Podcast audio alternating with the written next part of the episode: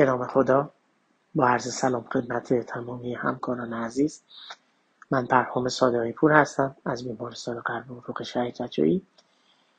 case بسیار جالبی مطرح شده در واقع آقای 66 ساله هستند که به دلیل سابقه سیگارشون تحت screening جهت آنوریسم آئورت شکمی قرار گرفتند و در این screening یک آئورت حدود 4 خورده ای سانت مشاهده شده.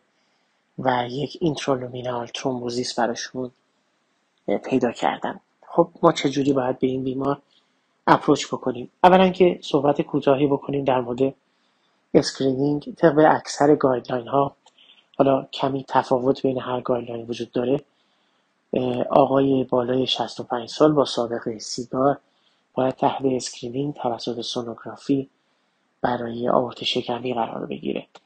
بعضی از guideline ها خصوصا guideline های قدیمی تر صرف آقای بالای 65 سال برای screening کفایت می‌کرد. ولی حداقل در جوامع غربی ما شاهد یک کاهش شیوع آنوریسم آئورت شکمی هستیم. بر همین معیارها سختگیرانه شده و سابقه سیگار هم به یکی از ملزمات این screening اضافه شده.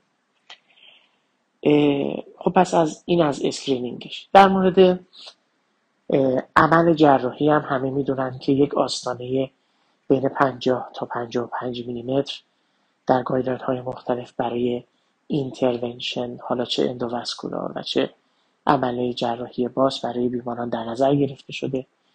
guideline ها توصیه می‌کنن که در این range 50 تا 55 سال بر اساس comorbidity جنسیت و خیلی چیزها تصمیم گیری بشه ولی به نظر می‌رسه که بالای 50 میلیمتر و حالا بعضی از guideline ها بالای 55 میلیمتر.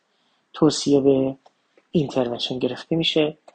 بحث امروز ما در مورد اینی که درمان جراحی بکنیم و درمان endovascular بکنیم. نیستش ولی خب باید حتما فرد درمان بشه.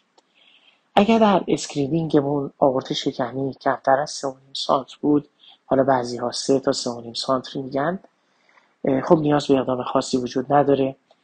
اگر 3.5 تا 4.5 سانت باشه توصیه میشه که یک بار با CT angiography این اعداد چک بشه و اگر در همین range بود سالانه تحت سونوگرافی قرار بگیرن سرعت بزرگ شدن و دوباره diameter نهایی مورد ارزیابی قرار بگیره.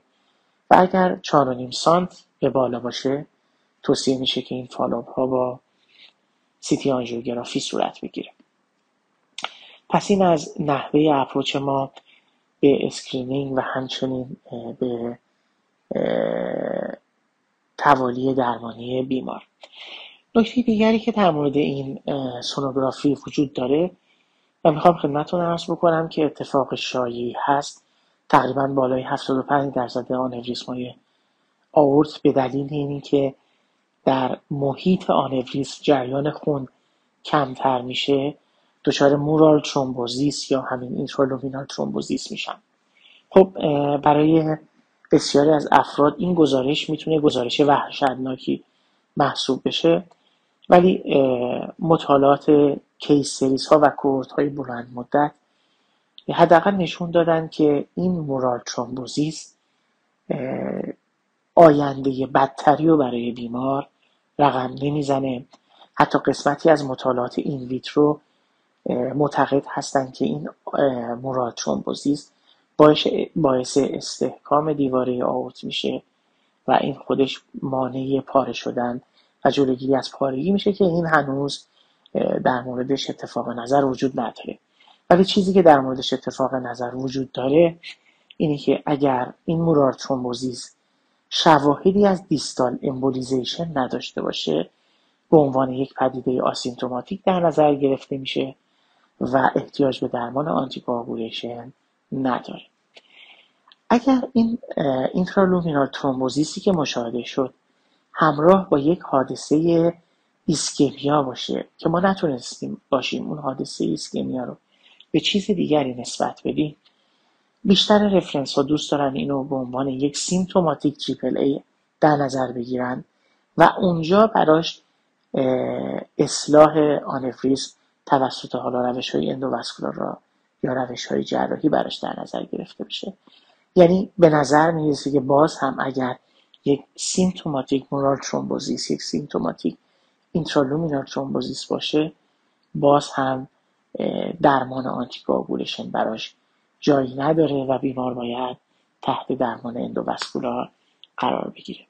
خیلی متشکر موفق باشید.